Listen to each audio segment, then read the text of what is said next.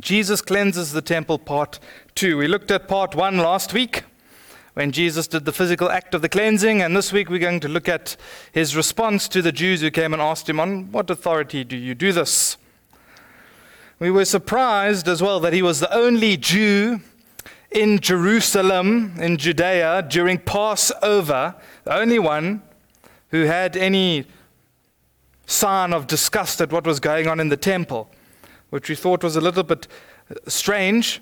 And the disciples afterwards recognized that this is what the scripture said zeal for your house will consume me.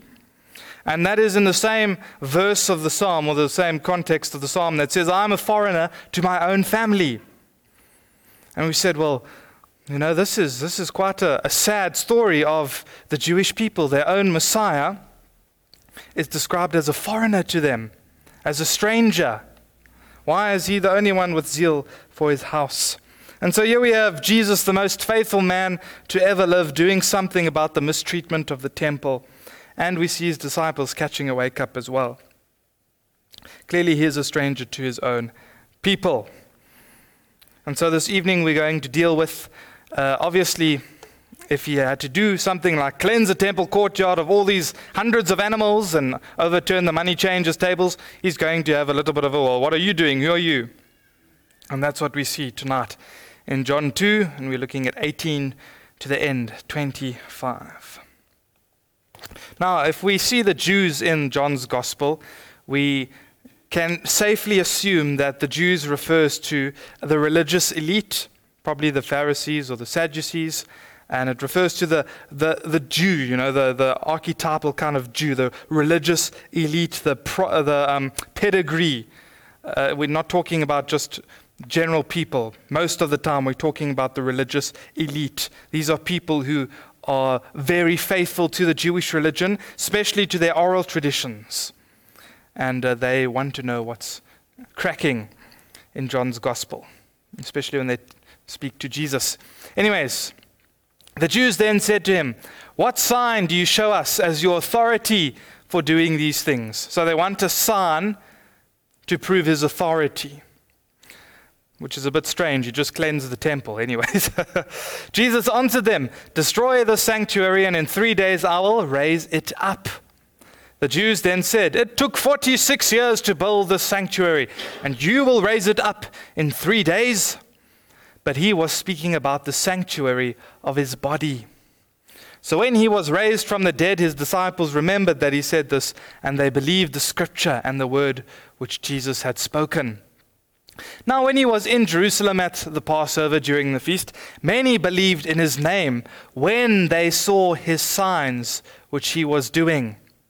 But Jesus, on his part, was not entrusting himself to them, for he knew all men. And because he had no need that anyone bear witness concerning man, for he himself knew what was in man. Now, that just means he didn't need anybody to tell him about what was going on in the hearts of people because he knows the hearts of people. Amen. Father God, as we look at your word this evening, I pray that you'll give us clarity and that your spirit will light up your word for us, that you'll open our hearts and our ears to what you have to teach us and say to us in Jesus' name. Amen. Amen. So, from verse 18, the Jews said to him, What sign do you have? And like I said, come on. he just cleansed the temple. He took time to fashion a whip Remember, we spoke last week, this wasn't just a loon, loony rage fueled frenzy. This was a calculated approach to what he was doing. So, my response to these guys would have been Have you, Oaks, not read the law? Do you not know who your God is? Do you not know what this temple is for? have you no shame? But that wasn't Jesus' response he said something a bit different, which we'll get to. But the point is, we see that Jesus was doing something righteous. To them, they couldn't spot that that was righteousness, which is sad in itself because they were supposed to be God's chosen people. They were the people of revelation. So, how could they not spot that this was righteousness? They wanted to see a sign for the authority on which he performed this righteousness. You know, and doesn't that sound like our world in some senses? Righteousness according to our standards, not righteousness according to God's standards. Now, the Jewish religion held oral tradition at the same level or a greater level than the Torah. You know, often they'd say, well, the oral traditions explain the Torah. But in many cases, we know that this was just a legalization, a very uh, rigid, legalistic, human way of doing what God had told them to do. And it wasn't doing what God had told them to do, it was doing what they wanted to do. They had lost their religion of Yahwism. And so when somebody does something righteous according to God, but that righteousness doesn't match up with man's standards, then we have this question of on whose authority do you do that? People take issue with transgressions against their standard of righteousness. My standard of righteousness is we all need to sit very politely with our legs crossed and our hands on our knee, and we must wear a hat to church and a suit and a tie. And if you don't do that, well, then you're not being very righteous. On whose authority do you come into church with short pants and slops? Why did you record so much irregular expenditure in your books? Who said you could do that? Why did you give that hungry boy some food? Who said you could do that? Why did you not tell a little lie to get out of that situation? Why do you have such a problem with same sex marriage? Why do you have such a problem with wearing shorts and slops to church? Are these things of God or things of man? Or is there an overlap and where I don't agree with the things of God, well, that becomes my standard. You know, the Bible's outdated. Have you heard that before? This doesn't matter anymore. You know, this was for a specific time. Now, Jesus didn't, Jesus didn't say this, but his attitude might have been something similar to what we see in Luke 12, 54 to 56. And he was also saying to the crowds, when you see a cloud rise, crowds rather, when you see a cloud rising in the west, immediately you say, a shower is coming. And so it turns out. And when you see a south wind blowing, you say, it will be a hot day. And it turns out that way. You hypocrites. You know how to analyze the appearance of the earth and the sky, but why do you not analyze this present time? Talking about him being there as their Messiah. And it sounds like a deep question about authority. And whose authority do you do this? But at the end of the day, it's as simple as a question of loyalties. Are we loyal to our sinful nature? Are we loyal to the things of the flesh? Are we loyal to the world? Or are we loyal to God? Are we loyal to our new nature in Christ? Are we loyal to God's kingdom? So, what was the reason was the reason because you were satisfying the desires of your sinful nature? Oh, and I needed to lie about taking my coworker's orange juice from the fridge because if I didn't lie about that, there would have been a scuffle in the office. And according to man's standards, it's best just to keep peace. Or was the reason because you have a new nature that's intentional about being born more like Christ?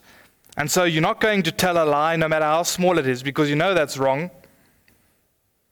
So I told the truth about drinking his orange juice because lying is a sin. And I'm not going to partake in that. I'm not going to willingly do something sinful when I profess to be a born again believer.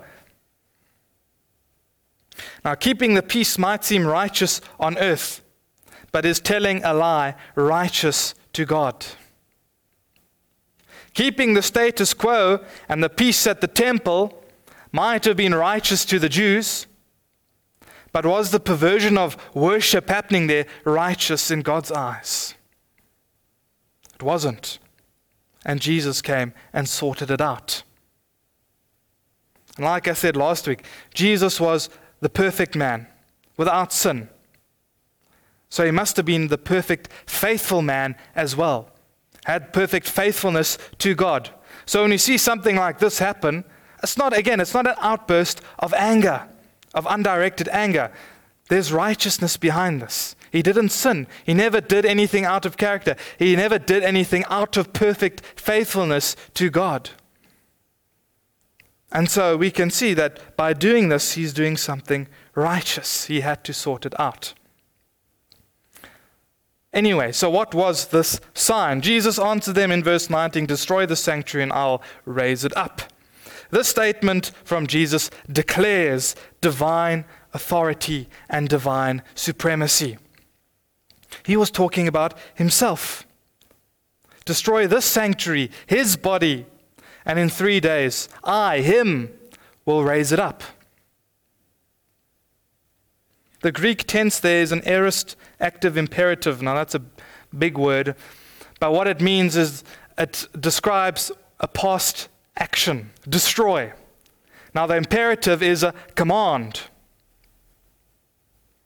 And the verb there too is a second person, so you. Something like you have destroyed. But you have must destroyed. Now think of Revelation 13, verse 8. All the inhabitants of the earth will worship the beast, all whose names have not been written in the Lamb's book of life, the Lamb who was slain from the creation of the world. It's been happening. They've been destroying the sanctuary.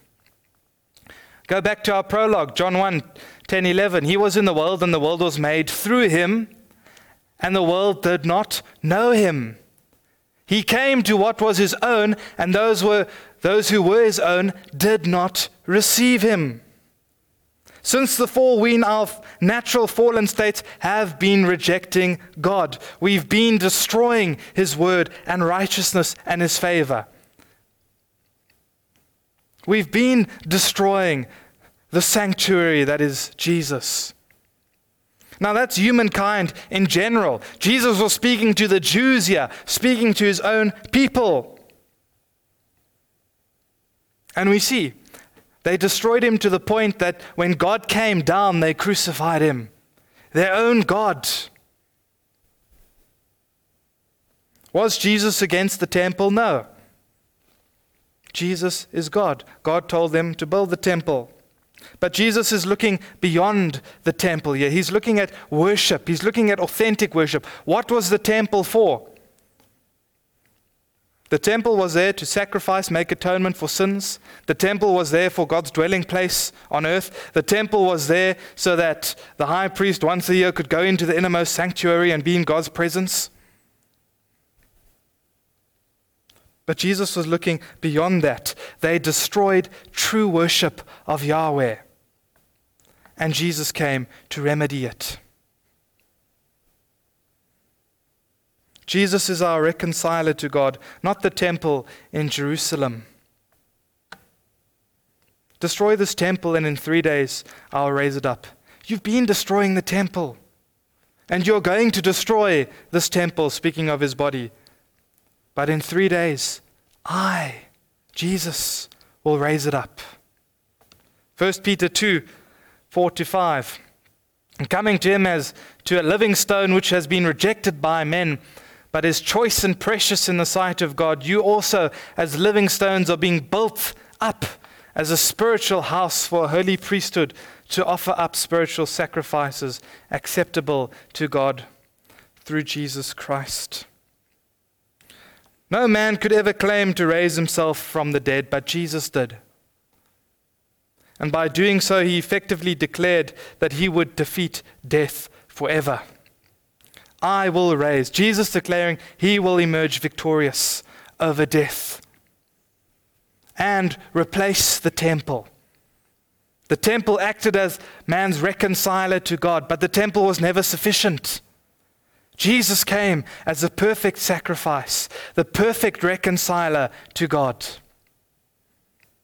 And he did that in rising victorious over the grave. He, later on in the scriptures, we read that Father God had a part and the Holy Spirit raised him. But that's the beauty of the triune God. God raised himself from the dead, all three persons were involved. The Jews wanted a sign of whose authority he could do righteousness or do these things, and Jesus basically said, Watch me rise from the dead. I am God. What sign do you have? There he was. Because he is the authority, he is God. He's ultimate authority, ultimate supremacy. That's the statement that he was making here. You've heard this before. The word for temple there is naos. and It refers to the sanctuary. So it wasn't the outer courts. Jesus cleared the animals from the outer courts of the temple. But now he was talking about the house, the inner sanctuary, the place of divine manifestation. The root word in the Greek comes from something meaning to inhabit. By saying this, Jesus declares that his body is superior to the temple. He is divine manifestation. One drop of his sinless blood could never be matched by all the millions of sacrifices that took place at the temple, the hundreds of sacrifices that took daily at the temple. See, through Christ, we no longer require a specific place to worship. Authentic worship can happen anywhere. Jesus cleansed the temple. And by cleansing the temple, he demonstrated that the same work has been done in our hearts. He's cleansed our hearts. He's prepared our hearts for true, authentic worship of God, just as he meant in the temple. He has made our bodies the house of the Holy Spirit. And we can have relationship with God and worship Him here and now through the Spirit. But, like I said, as Jesus demonstrated in cleansing the temple, our hearts need cleansing by Him too. We need, we still need a temple. We need a reconciler. We need to go to a place where God dwells. But in Christ, God dwells in us by His Spirit. Praise God that He is the one who cleanses our hearts. Imagine if we still needed to go to the temple in Jerusalem with your sheep and oxen. And even that wouldn't cover, not even a fraction, the tiniest fraction of what Christ did for us. Amen. Verse 22 So when he was raised, the disciples remembered what the scripture said, what he had said, and they believed. Now, obviously, they didn't know that he was going to die and be raised at this point. However, John informs us that they remembered what Jesus had said and they believed. A good pattern. Remembering the word, believing the word. Excuse me, what did Moses Tell the Israelites to do in Deuteronomy. Speak about it when you're at home, when you're walking, when you rise up, when you lay down. Put it on your doorposts. Speak continually about it. Remember it and believe it, which also means do it. Yes, they had the issues, these disciples. But throughout John's gospel, we see how they interact to the word or with the word and respond to it. They did this and they believed. They did that and they believed. Jesus said this later on. They remembered he said that. They believed. The wedding in Cana. Jesus did that and they believed. Now, some might think that there's a specific scripture which is from Psalm 16 For you will not forsake my soul to Sheol you will not give your Holy One over to see corruption. So there is a verse that we could pinpoint but there's a pattern that we see from the disciples, something that we could describe as Christocentric. And that means reading the scripture through the lens of Christ. Now, that doesn't mean we take scripture out of its original context and then try to fit Christ into it. You know, then we end up with things like, well, Jonah and the big fish, the big fish must have been Christ because he's the Savior.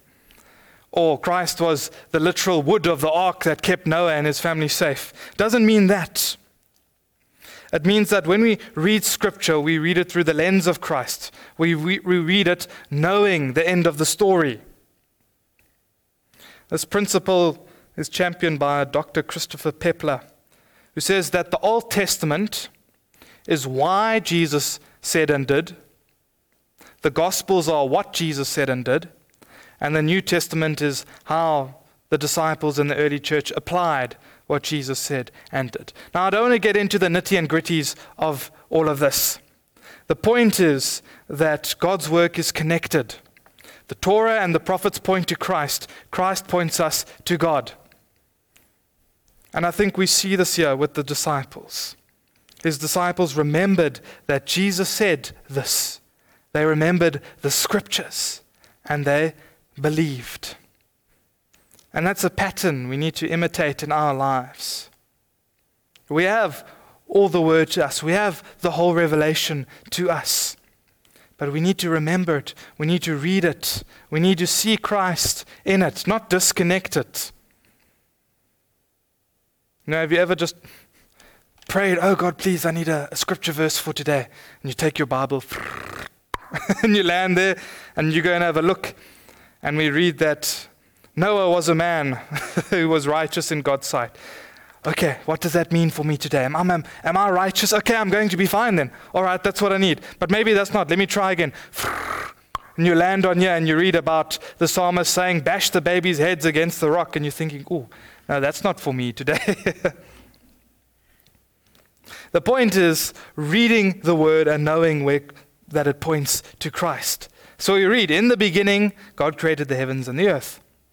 And then we read John 1, verse 1 In the beginning was the Word, and the world was made through him. Anyways, so that's the point with that one. The disciples remembered and believed. Then we get to the end here, verse 23 to 25. He was at Jerusalem, or in Jerusalem during Passover. Many believed in his name on account of the signs and wonders, but he didn't commit himself to them, he didn't entrust himself to them. And that's because these people believed in the miracles. They didn't believe in the miracle worker, they were fancied by the miracles. And it gave them a superficial faith, a faith light, if we can call it that. They believed simply because he did signs. Now, the signs were not wrong, and signs are not wrong. But the people used the signs to tickle their own fancies and not see God in them. And this is a big problem today because everybody wants signs and wonders. I want to see my dream manifesting here. I want to see my faith on full display because I've prayed over this business venture and it must succeed. I've prayed over this church and it must succeed. I've prayed for that new Mercedes Benz and I must have it. I've prayed for a new pastor because the other one's boring. Now he must come and do fairy dust in the vents or whatever. Nobody wants to do anything with the signs and wonders other than be amazed at them. Because it tickles us, because it's fun to see. It's like a fancy lights show. Have you ever been to a fancy lights show or, or fireworks? But specifically these ones that tell stories. You know, you go there and you, you're not interested in the story, it's just the lights that are, ooh, very pretty. And that's what it's like. G. Campbell Morgan said if belief is nothing more than admiration for the spectacular, it will create in multitudes applause. But the Son of God cannot commit himself to that kind of faith. And that's true. If all we admire is the spectacular things that go on, yes, we're going to get a big applause. Yes, you'll get a large following. I mean, just go look at some Christian television programs and channels. And even on YouTube, you can find a lot there too. And we've spoken about this many times. But these people have massive ministries. You're talking about churches that pack a couple, a couple 10,000 people in every Sunday, plus the extras that watch online and the YouTube views. And it is the spectacular kind of faith produces applause and cheer and loyalty to the spectacular. But Jesus cannot commit himself to that kind of faith. Doesn't mean Jesus needs to commit to us. It means he's not going to work with our faith. Maybe more appropriately, we are not going to work with him if that's our kind of faith. All truth, it is better to have no faith than this kind of faith light. As soon as the pixie dust and emotional music and the fancy lights disappear, what happens? You disappear. As soon as the spectacular disappears, all those who are faithful to the spectacular disappear as well. Heaven and earth will fade away, but my words will remain forever. Now, this is not the kind of worshiper that God is seeking, and we see that demonstrated here. Jesus did not commit himself to them. Jesus didn't make a ministry with them. Jesus didn't become their pastor or the fancy prophet or the, the, the person walking with lots of disciples behind him. He could have had all the fame and reputation and even fortune that he wanted. But he didn't commit himself to them because they had a faith light. They were interested in the miracles, not in the miracle worker. He did not amass large following and followings and keep them hooked on the opium of miracles. He did not tickle their fancies and lust after their loyalties. He did not depend on man's approval. And that's what we see, unfortunately, in the church today. Too many churches, local churches, and pastors and ministers are depending on man's approval. And that's true of the radical charismatics as much as it's true uh, of the radical reformed. Because if we don't have man's approval, nobody's going to come to church and listen to the word. If we don't have man's approval, we're going, people are going to get bored when they're listening to me. If we don't have man's approval, we're not going to get tithes to support the ministry. So there is a genuine concern here. But where's the heart? Are we looking for man's approval or are we looking for God's approval? When we have God's approval, these other things fall into place. This is also a sobering reminder of God's divine knowledge. He knew the people, He knew their hearts. Imagine being told of you, Jesus didn't come and have lunch with you like He did with Zacchaeus because He knew your heart. He knew that you had a faith light. Nobody has to bear witness concerning you. Nobody has to go to God and say, oh, you know, this oak's a, a good man. I think you should, you know, give him a little bit of faith, give him a little bit of grace. He's Almighty God. He knows. So the question is are you a sincere worshiper that adores the God behind the miracles and not the miracles themselves? Do you want miracles or the God who does miracles?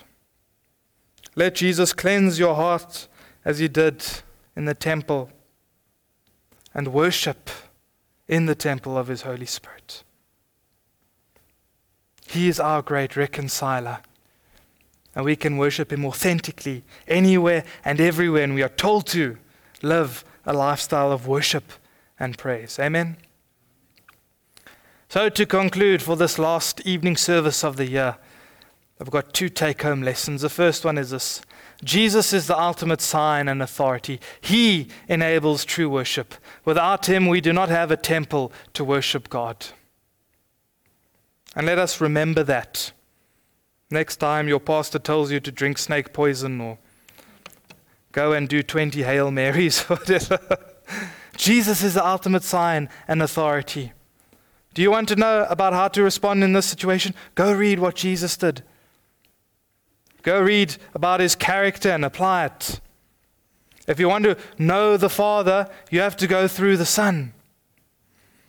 If you want to know who God was in the Old Testament, look at who Jesus is in the New Testament. And then, secondly, don't get caught out with superficial faith. Follow the signs to the Master. We've got all the signs in the book that we need. We've got his whole Bible with us, We've, his whole word to us now. If you really need somebody to come in here and perform a miracle before you believe in God, well, then I question your faith. I question your intention for being here. And I might go so far as to accuse you of being there for the spectacular. You want to see the, the miracle of somebody's leg growing out again, or you want to see somebody speaking in tongues and another one translating it because it's the fancy and spectacular. All while you're holding a Bible in your hand. You've got everything there. Remember that. Don't get caught out with a superficial faith.